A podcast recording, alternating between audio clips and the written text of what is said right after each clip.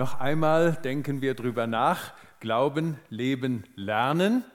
Und das nicht allein, sondern in Begleitung, im Miteinander. Wir haben letzte Woche schon angefangen, über das Mentoring zu sprechen und gesagt, dass dieses Mentoring nicht zuerst eine Idee der Griechen war mit dem Mentor, der für seinen Freund den Sohn erzogen hat, sondern dass es auch in der Bibel vorkommt. Paulus wurde Mentee vom Barnabas, also er wurde begleitet vom Barnabas, er hat andere begleitet, wie zum Beispiel seinen Sohn, so nennt er ihn ja, den Timotheus. Und da wollen wir heute noch ein bisschen weitermachen. Ich habe aber zunächst mal eine andere Frage an euch und wir werden den Zusammenhang noch herstellen. Was ist eigentlich ein Gentleman? Was zeichnet ein Gentleman aus? Höflichkeit. Entgegenkommen, zuvorkommen, ja. Wahrnehmen. Mhm. Er ist sehr höflich, ja. Mhm. Zurückhaltend, freundlich, ja. aufmerksam, respektvoll, vor allem mit den Damen, ja. Auf die was geht er intuitiv? Auf die Frauenwelt. Ein Frauenversteher. Ja. Ein Gentleman. Ja. Ja, und meistens ist er dann auch noch gut gekleidet ja, und weiß sich zu benehmen. Ähm, ein Gentleman. Und wir haben ein paar da oben abgebildet. Der alte, den James Bond, den habt ihr erkannt. Das andere ist ein Bürgermeister von Lübeck, der zu seiner Zeit als ein vollendeter Gentleman galt. Ähm ja, also ein Gentleman kann der Frau die Tür aufhalten, weiß sich zu benehmen, hat einen guten Geschmack und so weiter. Das sind aber sehr häufig Dinge, die wir heute damit verbinden, die mehr mit dem Äußeren, mit dem Benimm, mit der Kleidung, mit dem Manieren zu tun haben. Ich habe diese Woche gelesen, ähm, dass aber die eigentliche Gentleman-Idee noch etwas anderes meint. Und zwar hat das mit den großen englischen Universitäten zu tun, mit Cambridge, mit Oxford, ja, also da, wo so die die Besten der Besten gebildet wurden und studiert haben. Und die Idee dieser Bildungseinrichtungen war es aber jetzt nicht, einfach nur jungen Leuten Wissen, damals halt vor, vor allem Männer, Wissen in den Kopf zu stopfen, sondern die Idee war es, und jetzt schaut mal hin, das ist jetzt ein Zitat von Thomas Halitsch, bei dem ich das gelesen habe, ja, dass aus einem Menschen ein, damals waren es eben Männer, Gentleman wurde. Und ein Gentleman ist ein Mensch, der unter sämtlichen Bedingungen, unabhängig davon, ob sie für ihn vorteilhaft oder unvorteilhaft waren, ob eine Handlung unter den Augen anderer geschah oder ob er sie für sich alleine tat, gegenüber grundlegenden Wertvorstellungen seiner Kultur aus der er hervorgewachsen war und für die er Mitverantwortung trug, Treue bewahrt. Das ist jetzt nicht so einfach zu übersetzen, die arme Patricia. ein Megasatz, ja? Also, die Idee ist, ein Gentleman ist jemand, der unter sämtlichen Bedingungen, ist es jetzt gut für mich oder nicht gut für mich? Sehen die anderen mich und beobachten sie mich oder tue ich das jetzt unbeobachtet und allein?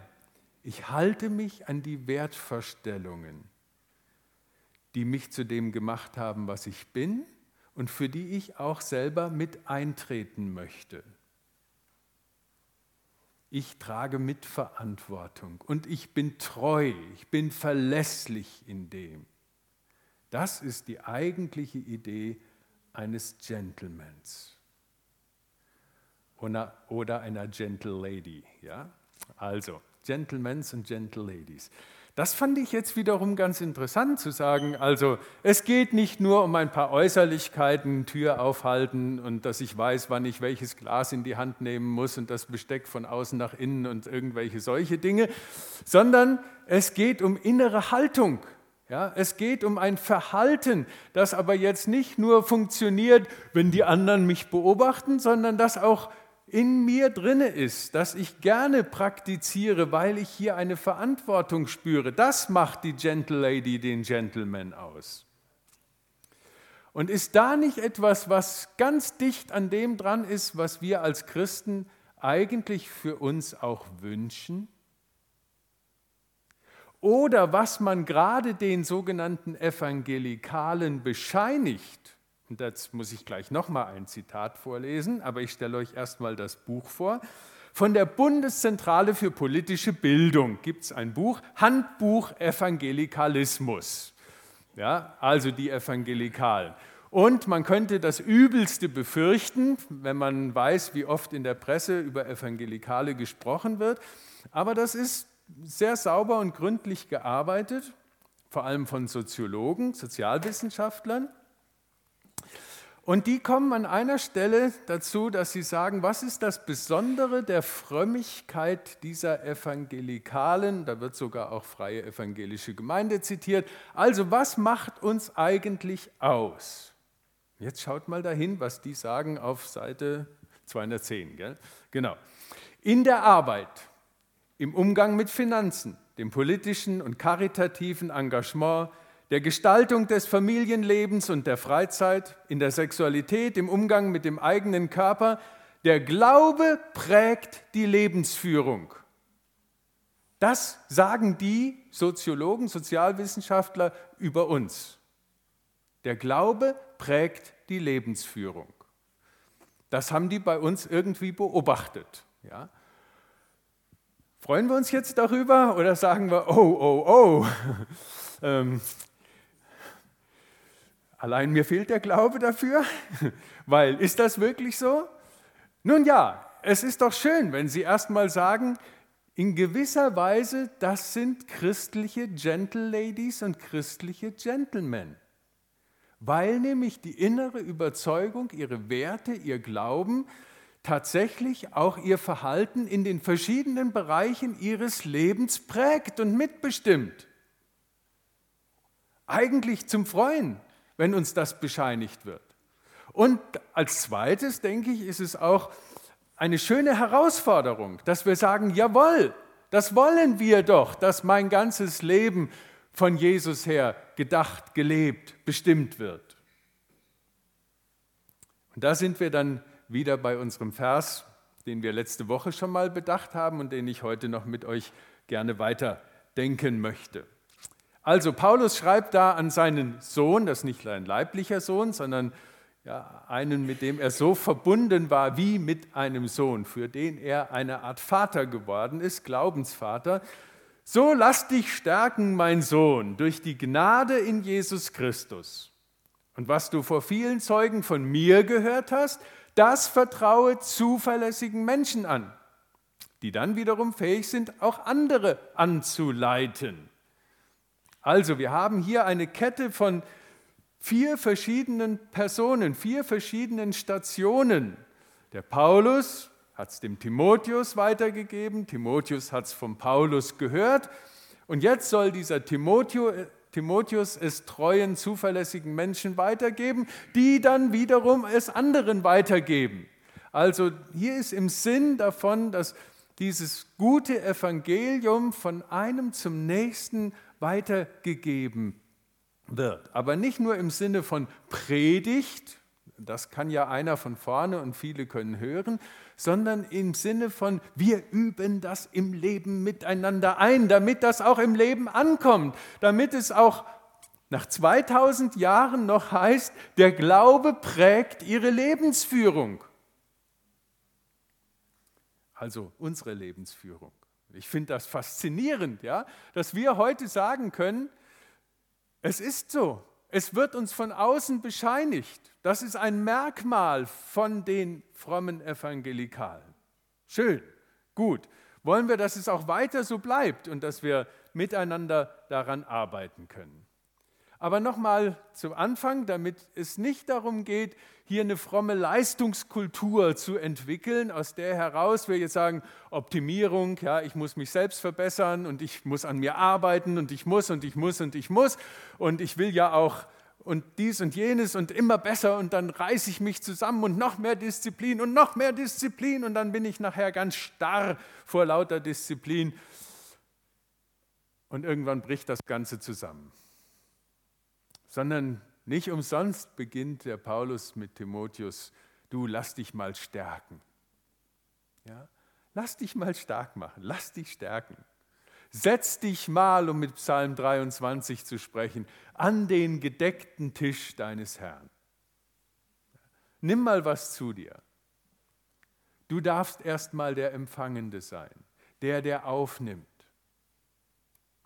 Gnade, die Zuwendung, die Freundlichkeit. Wir haben gestern Abend im internationalen Bibelkreis Psalm 103 besprochen.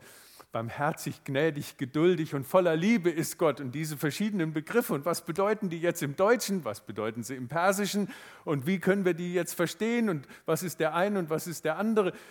Und wir haben diese Wolke gebildet, die da um Gott herum beschrieben wird. Wie ist Gott gnädig, barmherzig, zugewandt, voller Liebe, geduldig? Ja? Und dann geht es ja weiter in dem Psalm. Gnade, so ist Gott mit dir.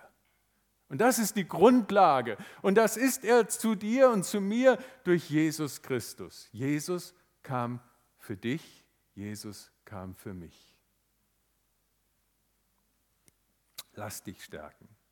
Und insofern darf auch der Gottesdienst heute, die Gemeinschaft hinterher, das Miteinander ein Stärken sein. Wir dürfen einander helfen zum Stärken. Also das muss immer wieder die Grundlage sein, dass uns klar ist, es geht hier nicht darum, dass wir einfach nur Leistungen optimieren und lauter fromme Leistungsträger werden, sondern dass die Gnade Gottes unser Leben erfüllt und reich macht. Ja, und dann geht es weiter mit dem das, was wir gehört haben, was wir gelernt haben. Wir haben letzte Woche davon gesprochen, das Hören meint wirklich Lernen, Aufnehmen, Verstehen. So weit zu sein, hören, dass ich richtig gehört habe, wenn ich es leben und selber erklären kann. Ja. Und das soll der Timotheus, was er aufgenommen hat, in sein Leben gelernt hat, das darf er jetzt Menschen weitergeben. Und Paulus spricht hier von treuen Menschen, von zuverlässigen Menschen. Das ist auch ein interessanter Begriff, den er hier gebraucht, weil dieses treu, ähm, das ist das Beschreibungswort, das das gleiche ist, wie bei Glauben gebraucht wird. Also Glaube ja, und dieses hier treu sein, ein Mensch, der treu ist, das ist ein glaubwürdiger Mensch. Im Griechischen ist das die gleiche Wortwurzel. Also, es geht darum, glaubwürdig zu sein. Gentleman und Gentlelady. Ja, ob nun jemand zuguckt oder nicht, ob es mir einen Vorteil bringt oder nicht. Ich möchte ein glaubwürdiger Christ sein.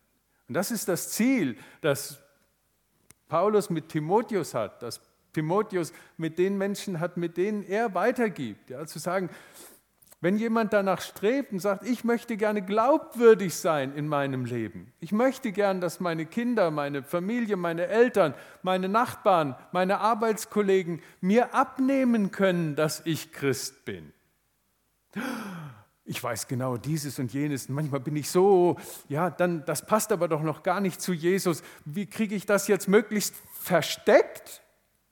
Falsche Reaktion. Ja? Das ist so unser erstes menschliches, zu sagen, das, was noch nicht so zu meinem christlichen Glauben passt, ich verstecke das irgendwie. Ich versuche das in die Dunkelkammer zu packen, wo eben mich keiner sieht. Ich versuche das zu unterdrücken, damit es nicht an dem Punkt vorkommt, wo mein Arbeitskollege guckt ja? oder es mitbekommt. Nein, sondern glaubwürdig werden wir, wenn wir sagen, das und das macht mir Mühe, ja, mein Temperament, das mit mir durchgeht, oder meine elende Schweigsamkeit ähm, und fast Teilnahmslosigkeit, wenn dann meine Frau mir wieder sagt, hast du mir jetzt eigentlich zugehört, ähm, weil ich nicht mal hm gemacht habe, ja, dann also das ist so die andere Seite von den Temperamentsausbrüchen. Und beides kann, beides kann schwierig sein, ja, so das eine wie das andere. Darin jetzt zu sagen, das verstecke ich nicht, sondern ich möchte daran lernen. Das nehmen wir jetzt mit hinein in die Glaubwürdigkeit. Und dafür gibt es ja, dass wir einer vom anderen lernen können. Damit wir glaubwürdige Menschen werden. Damit wir Gentle Ladies, Gentlemen werden. Und der Glaube darf unsere Lebensführung prägen. Wir haben Anfang des Jahres mal eine Predigtreihe dazu gemacht, ähm, dass wir uns die verschiedenen Bereiche unseres Alltags so angeguckt haben, weil das ja zu unserem Claim, zu unserem Dreiklang passt, dass wir zu Hause bei Gott sein wollen, gemeinsam unterwegs und dann, dass unser Glaube im Alltag trägt, ja, dass er da wirksam wird. Und dann haben wir uns diese verschiedenen Arbeitsfelder unseres Alltags mal angeschaut. Unsere Arbeit, unsere Partnerschaften, Familie, die Ressourcen, die Gott uns gegeben hat an Zeit und an Geld, unser Körper, das, was wir sind, ja, Gesundheit und diese Fragen, die Beziehungen, in denen wir drinstecken. Das waren so die verschiedenen Felder, über die wir miteinander gesprochen haben. Der Glaube prägt die Lebensführung. Ja, das wollen wir. Wir wollen glaubwürdige Menschen sein als Christen.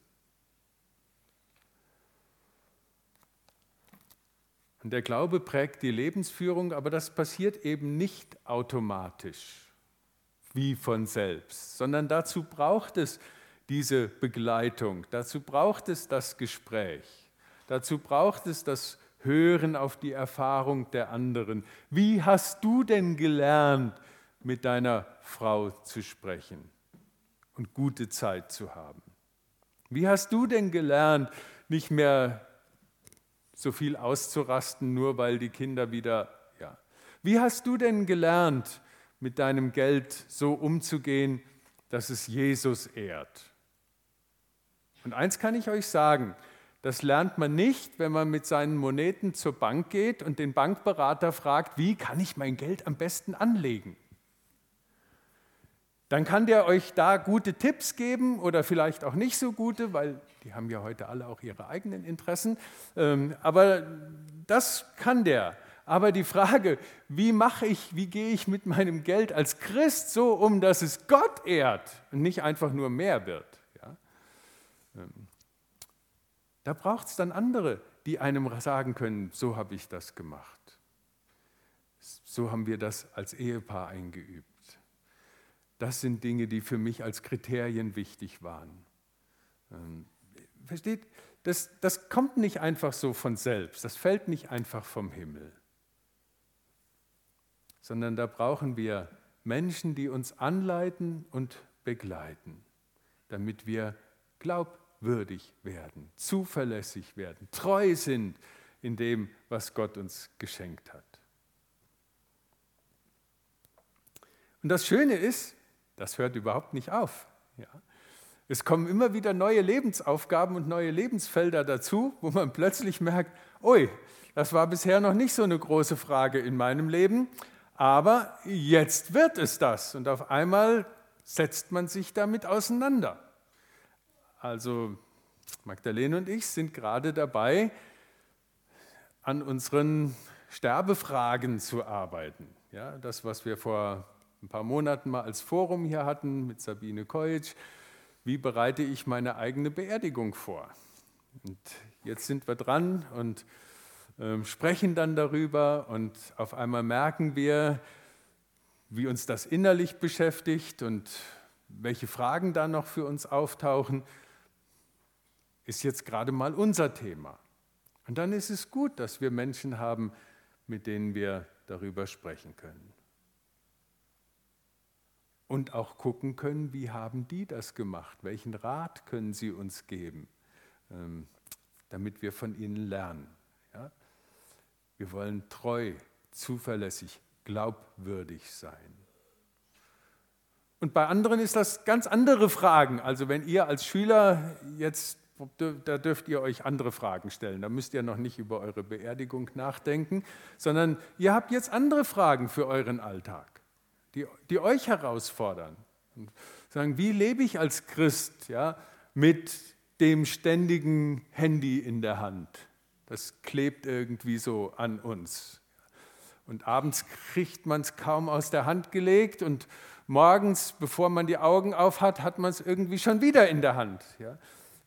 Wie, wie lebe ich jetzt damit? Was, was macht mich jetzt hier stark? Was hilft mir im Glauben zu wachsen und als Persönlichkeit zu wachsen? Also das könnte ja so eine Frage, oder? Ja. Okay, ist aber nicht nur eine Frage von, von Teenagern. Äh, das Problem haben auch manche von uns, die wir älter werden. Ne? Also die Frage ist, ähm, in welchem Bereich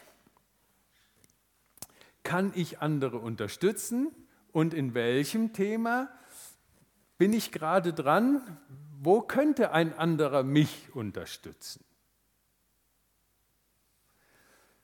Fangen wir nochmal mit dem Mentor an. In welchem Bereich könnte ich andere unterstützen?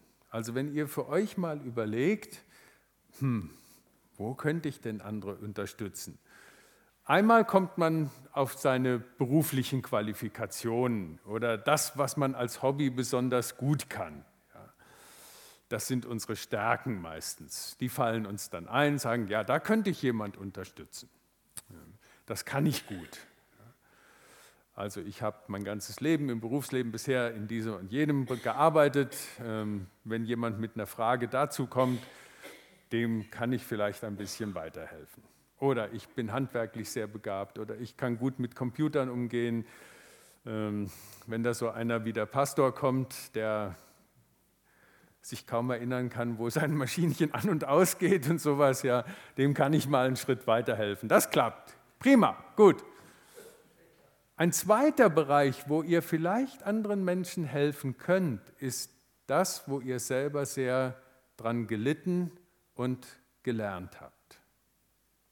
Das fällt einem dann meistens nicht so ein, weil man denkt, oh, da war ich ja selber so, hat mir so viel Mühe gemacht. Aber das ist oft das, was wertvoll ist, weil wir da andere unterstützen können. Wenn wir eingeübt haben, wie gehe ich verantwortlich vor Gott mit meinem Geld um? Wie kann ich christlich großzügig sein? Wie kann ich so mit der Technik umgehen, dass ich nicht davor kleben bleibe und mein Privatleben kaputt mache? Wie kann ich, da wo wir selber gekämpft haben, da entstehen Möglichkeiten, dass wir auch andere unterstützen können. Weil da wissen wir um das Ringen, da verstehen wir auch jemand, der kommt und sagt, also es fällt mir so schwer, ich kriege das irgendwie nicht auf die Reihe könntest du mich mal unterstützen? Oder ihr geht auf jemand zu und fragt, ich hab, könnte es sein, dass du in dem Bereich Schwierigkeiten hast? Ich habe daran auch gelitten und gelernt. Wenn du magst, kann ich dir gerne einen Schritt weiterhelfen. Also diese Scheu mal zu überwinden. Wir hatten eine Dame in unserer Gemeinde, die hatte selber Alkoholprobleme hat das aber so wunderbar verstecken können, dass es so gut wie niemand gemerkt hat. Aber irgendwann wird es eben sehr schwierig. Sie hat das gemeistert, sie hat entsprechend die Schritte gegangen, die dazugehören.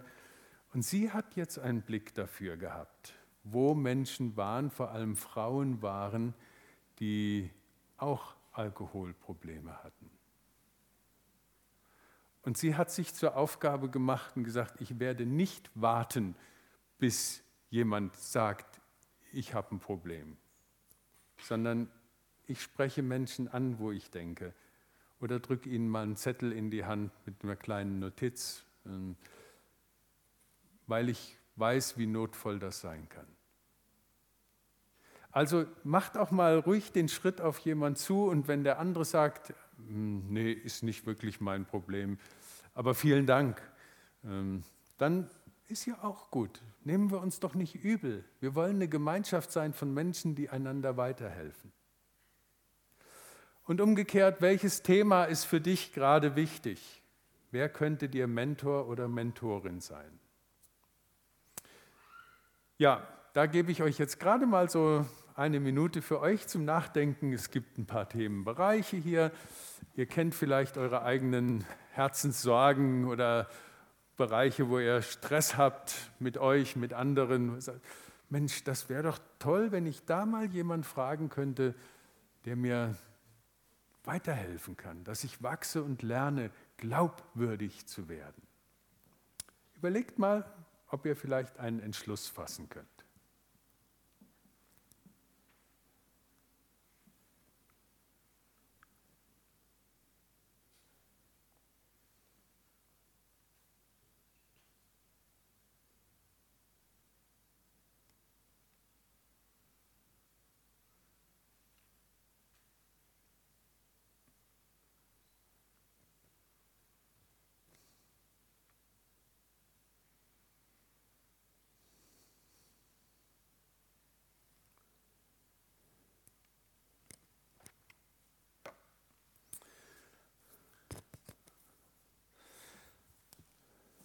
Mentoren müssen auch nicht die Alleskönner sein.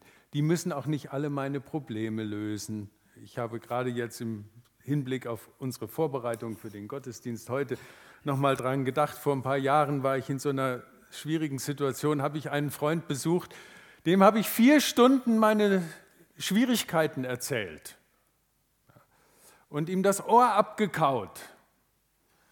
Und der konnte mir hinterher nicht sagen, was ich tun soll, welche Entscheidung die richtige ist und wie ich jetzt die Sache in die Hand nehme. Aber er war vier Stunden lang für mich da. Und dafür bedanke ich mich heute noch bei ihm. Er war ein oder ist ein Mentor für mich. Er hat gefragt, er hat zugehört, er hat Überlegungen geäußert, aber er konnte mir nicht meine Entscheidung abnehmen und nicht meine Situation auflösen. Und trotzdem bin ich ihm auch nach Jahren jetzt noch super dankbar, dass der sich den ganzen Nachmittag Zeit genommen hat. Und ich habe von allen Seiten, heute schäme ich mich einerseits ein bisschen dafür, andererseits bin ich so froh, solche Mentoren, Freunde zu haben. Ja, Mentoren müssen nicht alles können. Es geht einfach darum, mal Feedback zu geben, eine Frage zu stellen, Mut zu machen, dem anderen helfen, mal aus einer anderen Perspektive seine Sache zu beleuchten. Gönnt euch das doch, dass ihr aufeinander zugeht und sagt, hey, hier, lass uns mal treffen. Und wie macht man das dann? Starten, arbeiten, abschließen. Das ist eine ganz einfache Geschichte. Ja? Starten, man muss irgendwo sich mal treffen, Termin vereinbaren, sagen, komm, wir treffen uns mal. Und dann redet man, ähm, sagt, okay, nächste Woche, Mittwochabend treffen wir uns. Wo? Und dann geht's los. Und dann arbeitet man. Welches ist das Thema? Was wäre jetzt so das Ziel? Ja? Ähm, dass man realistisch miteinander absteckt, auch der Mentor sagen kann, du, ich kann dir ein bisschen weiterhelfen vielleicht, aber wenn das größer wird, dann brauchst du vielleicht doch noch einen anderen Fachmann, aber wir starten mal, ja? Welche Schritte können wir gehen? Sich einmal treffen, mehrmals treffen. Was wäre so ein erster Schritt, um mal auf eine Lösung zuzugehen, etwas einzuüben, eine erste Idee mal ausprobieren? Dann kommt man zusammen und fragt, hat das geklappt? Ähm, was hat es gebracht? Noch nicht viel, Na, dann probieren wir noch mal was anderes aus und überlegen mal, ob das vielleicht helfen würde. Also das ist auch alles nicht so verkrampft, ähm, dass wir oft so denken, ja, und das muss jetzt und wenn es nicht gleich tut und so fort, sondern hey, wir sind Freunde, wir sind Weggefährten, wir sind Bruder und Schwester auf dem Weg miteinander und wollen Gehilfen zur Freude sein, wie Paulus es sagt. Ja, und dann kann es auch sein, dass man sagt, so, das Thema haben wir jetzt miteinander, sind wir einen Weg gegangen. Dankeschön, dass du mir geholfen hast. Dann macht man einen Schlusspunkt, dann muss man auch nicht beleidigt sein, dass man sich jetzt nicht die nächsten zehn Jahre jeden Mittwochabend trifft, um meine Probleme zu wälzen. Das will ich gar nicht. Sondern ich habe meine Mentorenfreunde, die mir helfen. Und dann ist so ein Thema mal abgesprochen und abgearbeitet und dann kommen ja auch wieder andere Themen für mich und vielleicht brauche ich dann einen anderen. Also Tschüss sagen, loslassen, sagen, hey, und dann freuen wir uns nächsten Sonntag im Gottesdienst wieder aufeinander. Aber hier haben wir ein, ein Thema miteinander bearbeitet. Denn wir wünschen uns, dass wir Gentle Ladies und Gentlemen im Glauben werden. Glaube unseren Alltag, die verschiedenen Bereiche prägt. Also, lass dich stärken, mein Bruder, meine Schwester, durch die Gnade von Jesus Christus. Und das, was du vor Zeugen gehört hast, auch heute und das letzte Mal, das wende jetzt an, bring's in die Anwendung, in unsere Gemeinschaft mit ein, damit auch andere wieder fähig werden, sich den Nächsten zuzuwenden. Lasst uns eine Gemeinde sein, in der wir glauben, leben, lernen. Amen.